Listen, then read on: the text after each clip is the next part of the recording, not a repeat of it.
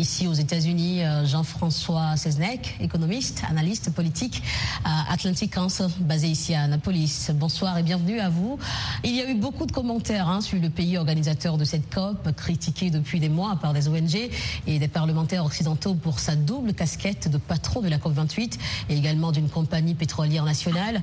Et on parle également de l'absence des, des présidents américains et chinois dont les pays sont cités parmi les plus gros pollueurs du monde. Euh, d'abord, est-ce qu'on peut commencer par un commentaire sur l'organisation même de cette COP euh, D'abord, vous, Monsieur Mpanou Mpanou. C'est une COP qui euh, semble battre tous les records. Hein. Nous étions habitués à des COP qui réunissaient entre 15 et 20 000 personnes. On nous a annoncé qu'ici, on atteindrait la barre des 70 000. Et pour finir, on a atteint aujourd'hui la barre des 100 000 participants. C'est bien, c'est une COP qui montre donc que cette question intéresse beaucoup de parties prenantes. Euh, il faut qu'on soit plusieurs autour de la table, mais il faut que ce soit une COP qui soit porteuse de résultats et d'espoir. Il ne faut pas que ce soit une grosse foire où les gens viennent euh, pour euh, tourner en rond et partir d'ici sans résultat concret. Docteur Campo, qu'est-ce qui selon vous rend cette COP aussi importante? Déjà, il y a beaucoup d'encre qui ont coulé, surtout au niveau de la société civile par rapport à la nomination euh, du PDG de la société euh, pétrolière. Et il y a aussi l'envoyé spécial de son pays pour le climat. Alors, euh, sa nomination a créé un conflit d'intérêts selon nous, la société civile. Et, en fait, l'essentiel est que la COP 28 soit, doit conclure avec un engagement sans compromis sur une sortie de tous les combustibles fossiles, que ce soit le charbon, le pétrole, le gaz, car il n'y a pas de place euh, pour ça. Euh, et donc, euh, on, attend à ce que le gouvernement organisateur de la COP puisse vraiment montrer ce leadership pour dire qu'ils sont prêts pour aller vers les énergies renouvelables. en tant que Greenpeace, nous sommes très conscients de la question du plus de, nombreux dirigeants politiques et économiques qui déclarent prendre des mesures pour résoudre la crise climatique. Mais bon, euh, on va voir comment euh, les actions concrètes euh, vont faire avancer les choses cette COP. L'ouverture a été en effet faite aujourd'hui même. Monsieur Seznec, un commentaire sur l'organisation même de cette COP? Écoutez, c'est intéressant que la COP soit organisée à Dubaï, bien sûr, qui est un, pays très pollueur, comme tous les autres pays du Golfe mais euh, il est certain aussi qu'ils connaissent les problèmes extrêmement bien. Ils sont très bien organisés et je pense que j'espère en tous les cas qu'ils vont réussir à faire des progrès sur le sur l'agenda euh, de, de, la lutte contre le, les sources fossiles, mais il ne faut pas se faire d'illusions que les sources de fossiles vont continuer à, à non seulement euh, être utilisées, mais vont même augmenter. Euh, parce que l'économie mondiale est en train d'augmenter. Alors, euh, il faut faire des efforts énormes pour le développement de, de, de, des ressources renouvelables et effectivement financer les pays sous-développés et les autres pays d'ailleurs pour euh, augmenter énormément le renouvelable, y compris le nucléaire qui n'a pas été discuté jusqu'ici énormément. La participation de l'Afrique suscite de l'intérêt et des questionnements à chaque COP, bien sûr. Et docteur Mathieu Mpanou, vous représentez la RDC à cette conférence. Euh, qu'est-ce que vous attendez concrètement de cette conférence? Déjà, je voudrais dire par rapport à la question euh, précédente que les gens qui font partie du problème devraient venir dans la conversation pour faire partie de la solution. Mais ils y sont, n'est-ce pas? Ils y sont, n'est-ce pas, ces gens Justement. C'est pour ça que pour moi, ce n'était pas un, si grand crime que ça que le président désigné de la COP soit le président de la compagnie pétrolière. Ça montre au contraire que, au lieu de jouer à l'autruche, il s'implique et il veut aider à trouver une solution. Cela dit, l'Afrique vient ici avec la même posture que précédemment. Nous sommes le continent le moins pollueur, environ 4% des émissions globales émises, 3% si on prend l'effet cumulé. Nous sommes pourtant vulnérables face à ce changement climatique et nous sommes prêts à faire notre part en termes d'action dès lors que cette action est soutenue par du financement, une ressource de capacité, du transfert de technologie. Aujourd'hui, certains pays euh, sont producteurs de pétrole, sont producteurs de gaz. C'est un levier important pour essayer de réduire la pauvreté chez eux et créer les conditions d'une croissance socio-économique qui sont inclusives. Leur demander de tout arrêter du jour au lendemain, ce n'est pas réaliste. Il faut qu'on aille dans une démarche de transition qui soit juste et équitable. D'autant plus que euh, aujourd'hui, ces pays qui sont exportateurs de ces ressources fossiles ne les consomment pas. C'est le marché mondial, c'est les pays développés. Si eux arrêtent avec leur voracité, s'ils ne changent pas leur mode de consommation et de production, pourquoi est-ce que les pays qui ont du potentiel à s'enrichir en produisant du pétrole devraient euh, ne pas le faire? Donc si jamais on veut effectivement que les pays africains arrêtent d'aller dans ce sens-là, il faut les aider à faire une transaction juste et équitable et pouvoir développer leur potentiel en énergie renouvelable. Parce que 600 millions d'Africains, la moitié des Africains vivent sans énergie. Donc c'est le message que vous apportez à cette, euh, à cette COP, euh, Monsieur Mpanou. Euh, docteur Campo, parlant de Greenpeace, Greenpeace a lancé une pétition pour demander plus d'action de la part des leaders mondiaux et des grandes industries pétrolières et extractives. comment comptez-vous mettre l'accent sur ce message lors de cette conférence? Alors nous, nous sommes le continent le, le moins pollueur, mais nous ne sommes pas des victimes. Nous venons ici avec des demandes concrètes appuyées par des dizaines de scientifiques africains et des milliers de jeunes africains qui demandent une sortie totale et équitable des énergies fossiles, une transition verte, une énergie propre et juste à travers les énergies renouvelables par un développement durable en Afrique. On a vu la limite euh, de, l'industrie fossile et nous savons que euh, cette mentalité de néocolonialisme où on vient extraire les ressources en Afrique soi-disant nous aider à nous développer ne marche plus. Alors, les, Africains demandent une transition juste et équitable et maintenant. Nous avons cette lettre qui énonce un ensemble de demandes, notamment la suppression des subventions aux énergies fossiles et la promotion des énergies renouvelables. Nous voulons aussi le rejet de nouveaux investissements dans les énergies fossiles. On veut aussi la garantie de l'accès à une énergie propre et sûre pour nous tous en Afrique. On veut responsabiliser les pollueurs, la protection des puits de carbone et de la biodiversité comme dans le, euh, dans le bassin du Congo. Et on veut aussi que les investissements forts, forts et durables soient vraiment énoncés ici à travers euh, euh, les négociations que l'on va mener avec le, le groupe africain pour aller vers les énergies renouvelables. On ne peut plus continuer à financer les grandes sociétés pétrolières qui viennent et pillent les ressources en Afrique au détriment des peuples. Il faut que cela s'arrête.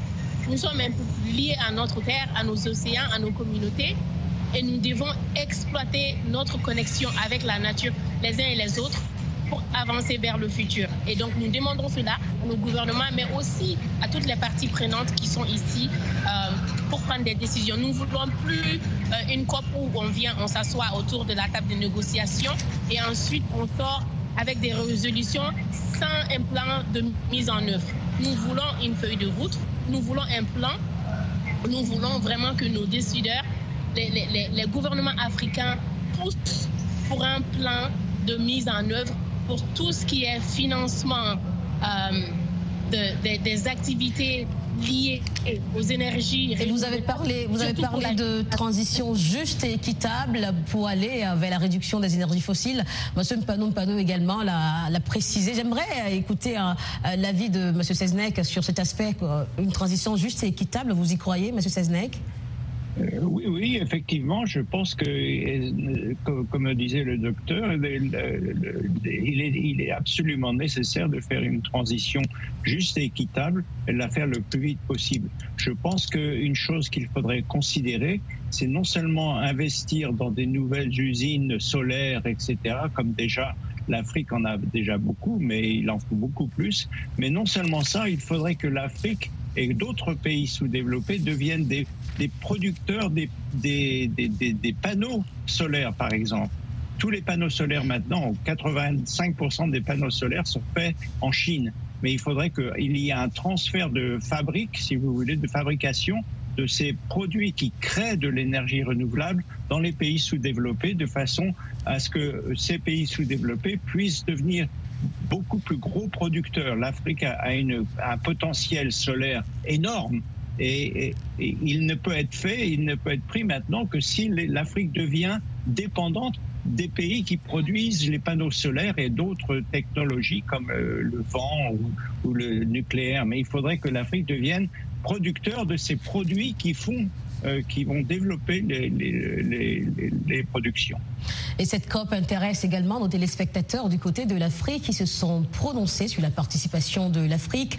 Sylvain Caboret nous dit que l'Afrique peut contribuer activement à équilibrer la demande croissante d'énergie diversement.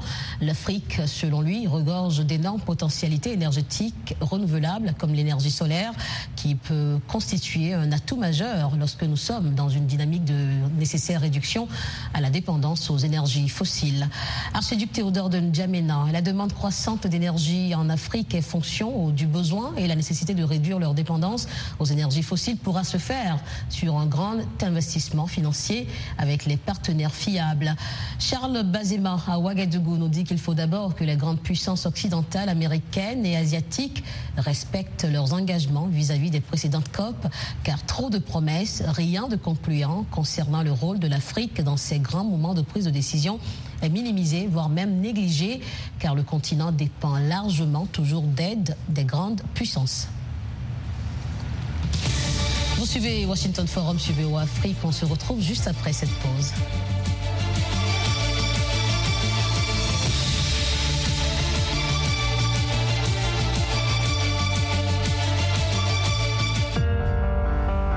Le monde change.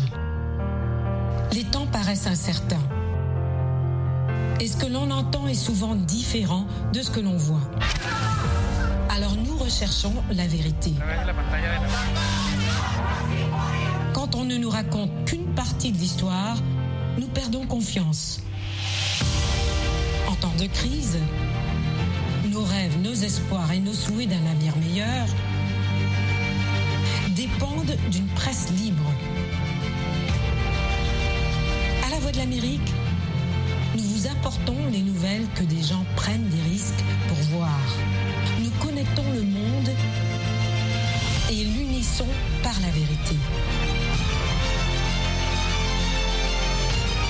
La Voix de l'Amérique, c'est l'actualité dans sa totalité.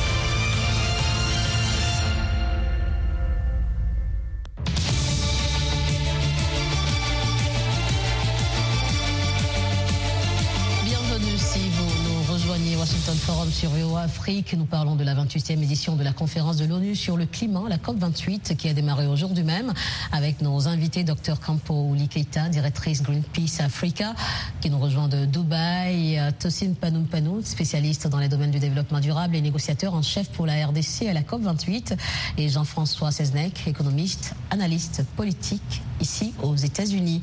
L'insuffisance des investissements dans les pays en développement met en péril les efforts de réduction du réchauffement climatique et la question du financement a été largement abordée lors de la conférence de Nairobi sur le climat. L'Afrique veut être vue comme faisant partie des solutions, comme l'ont dit plusieurs dirigeants africains. J'ai envie de vous demander comment cela peut-il être possible avec le poids de la dette du continent. Monsieur Mpanou Panou. Oui, déjà, une partie des contributions déterminées euh, nationales que l'on a soumises euh, en annexe de l'accord de Paris sont conditionnées. La RDC, par exemple, dit qu'elle va réduire ses émissions de 21% d'ici 2030, mais 19 de ces 21% sont conditionnés à un appui financier. Donc, quelque part, si on veut que l'Afrique fasse montre de plus d'ambition possible, il faut qu'il y ait un accompagnement. Alors, tout à l'heure, Madame disait que nous ne venons pas dans une posture victimistes. Nous sommes effectivement proactifs et nous voulons que des démarches soient initiées pour que plus de financement soit mobilisé. Il s'agit par exemple, comme euh, il a été euh, pris euh, comme décision lors de la pandémie de la Covid, d'utiliser des droits de tirage spéciaux venant des institutions de Bretton Woods, qui ont pu mobiliser à l'échelle internationale 11 000 milliards de dollars pour lutter contre la pandémie, qui était considérée comme une question existentielle pour nous, le changement climatique est également une question existentielle et il faudrait qu'on puisse euh, devenir à de nouveaux moyens pour mobiliser plus de financement. Et l'Afrique, qui est un paradis pour les énergies renouvelables, voudrais, par exemple, à travers la déclaration de Nairobi, passer de 53 000, euh, euh, de 53 gigawatts, 53 000 mégawatts installés à 300 000 mégawatts d'ici 2030. Donc l'Afrique veut venir au rendez-vous de l'action climatique mais l'Afrique se doit d'être accompagnée pour faire montre de son plein potentiel. Qu'en est-il des promesses de financement euh, lors des précédentes COP et également lors du sommet de Nairobi, M. Seznek bah, écoutez, euh, il y a pas eu, il y a, beaucoup de promesses, comme il a été dit un peu plus tôt dans le programme, euh, et pas grand-chose qui se passe en réalité. Il faut vraiment créer, créer un, fonds qui soit efficace et qui marche, et qui soit bien, qui reçoive beaucoup de, fonds de tous les pays, et surtout des grands, des grands pays comme les États-Unis, l'Europe et la, et la Chine. Mais euh, je pense qu'il est très important aussi de ne pas oublier d'essayer de maximiser les financements par les grandes compagnies qui, à l'heure actuelle, ont beaucoup de, capacités financières, comme les, compagnies pétrolières, que ce soit les compagnies pétrolières européennes, américaines, mais aussi les compagnies pétrolières euh, du, Golfe, qui ont énormément d'argent, comme Aramco et, la compagnie des, des Émirats. Mais euh, je pense que, pour répéter un petit peu ce que j'avais dit un peu plus tôt, il faut penser que ces pays, ces, ces compagnies privées pourraient investir des montants énormes pour créer les moyens de créer les usines de production d'énergie. Il faudrait des usines de panneaux solaires, des usines de, d'hélices pour, les, pour les, le, vent. Euh, il faudrait des, des, des systèmes euh, euh, nucléaires et tout ça, ça peut être fait hein, en partie. Hein, en partie, ça peut être fait aussi par le, par le privé. Et ça, je pense qu'il faut y penser et ne pas se fixer uniquement sur le, le les, les, financements qu'on espère des pays, des autres pays. Je pense qu'il faudrait essayer de pousser le, côté privé, si vous voulez. Docteur Campo, un commentaire, comment l'Afrique peut faire partie des solutions si on en attend autant des autres continents? Effectivement, on ne doit pas s'entendre, on doit pas attendre que les, autres viennent nous développer ou créer des solutions pour nous. Comme l'a dit euh, euh, mon prédécesseur, nous devons trouver des solutions en Afrique. Nous avons l'eau, nous avons le, soleil, euh, le vent. Il y a beaucoup de ressources en Afrique que nous pouvons utiliser pour aller vers les énergies renouvelables. Alors, il faut des investissements de nos gouvernements.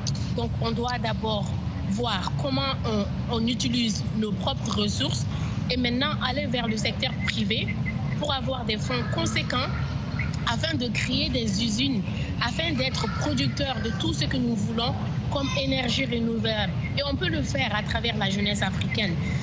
Nous avons des jeunes qui sont là, qui ont des idées, qui ont des innovations dans le domaine des énergies renouvelables. Comment on peut investir dans cette jeunesse qui a euh, le know-how, qui a les technologies, mais qui ont, vraiment besoin d'un coup de pouce pour avancer, pour créer des solutions pour nous, pour nos communautés.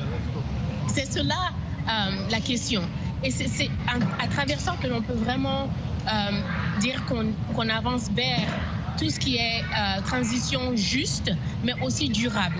Donc, on ne va pas compter sur l'Occident, on ne veut pas compter sur les fonds euh, des Nations Unies ou de, la Banque mondiale ou, d'autres gouvernements, on doit commencer d'abord par nos fonds propres et par le secteur privé et investir. C'est que nous, nous avons mobilisé des ressources et je sais que le, le, continent est sur cette lancée parce qu'il y a le président Ruto qui est en train de créer ce nouveau partenariat avec le International Renewable Energy Agency et il vient de signer un gros contrat pour le Kenya avec le Danemark, euh, l'Allemagne et, euh, et le gouvernement de Dubaï euh, et justement pour créer des solutions pour l'Afrique. Il y a des pays comme le Rwanda, comme la Sierra Leone, le Zimbabwe et d'autres qui sont dans cette lancée. Et donc nous pouvons le faire. Il faut seulement la volonté politique. Nous avons des opportunités. Nous avons les jeunes qui sont là. Nous avons des innovations. On doit aller vers l'investissement, vers les énergies renouvelables à travers nos jeunes, à travers tous les, tous les partenaires qui sont là à accompagner l'Afrique dans cette lancée. Et c'est cela qui va nous, aider vraiment à sortir de, cette crise euh, climatique. Euh, Monsieur Mpanou Mpanou, tout au long de cette émission, on l'a dit, il y a des ressources dont dispose l'Afrique euh, pour amorcer cette transition vers les énergies vertes. mais l'Afrique a-t-elle aujourd'hui les moyens pour dire non aux énergies fossiles? Je sais que le sujet a un peu divisé lors du sommet de Nairobi. Alors déjà, par rapport à la question précédente, il ne faut pas oublier que nous sommes dans le cadre onusien pour la gestion des changements climatiques. Et il y a une convention sur laquelle nous nous reposons, il y a des, des principes, et les pays développés qui sont essentiellement à la cause de ce changement climatique, qui depuis le milieu du XIXe siècle se sont enrichis en prenant la majeure partie de l'espace atmosphérique, ont une responsabilité historique et ils doivent fournir du financement aux pays en développement. Je ne veux pas qu'on commence à inventer des choses, qu'on commence à être trop créatif. Il faut que les pays développés puissent mettre la main à la poche et respecter leurs obligations. Ça, c'est une chose sur laquelle nous sommes euh, euh, intransigeants. Alors, par rapport à la question qui divise l'Afrique, c'est vrai. Donc, je pense que chaque pays a des circonstances nationales. Et dans le cadre de l'accord de Paris, nous avons pris des contributions déterminées au niveau national, où certains pays ont par exemple dit, dans ma première période d'engagement de 5 ans, je vais continuer avec certaines subventions fossiles, parce qu'il n'y a pas d'accès à l'énergie dans les campagnes. Il faut aider les gens à alimenter leur lampe à pétrole. Et dans la deuxième phase, dans les cinq années après, je vais totalement sortir de là. Mais je vais y aller de manière progressive. Or, aujourd'hui, certains pays se permettent de nous pointer du doigt en disant mais vous n'êtes pas assez ambitieux, alors que eux-mêmes ne savent pas pêcher par l'exemple. Donc nous, nous sommes un peu contre cette posture de mhm. deux poids, deux mesures, où nous disons que la Convention demande aux pays annexe 1 de faire montre de leadership dans l'action, aux pays annexe 2 de mettre la main à la poche, et ça va créer un espace de confiance pour que nous, à travers nos propres ressources euh, nationales qui sont limitées, nous puissions également augmenter notre ambition climatique. En un mot, vous dites non ou oui à cette question?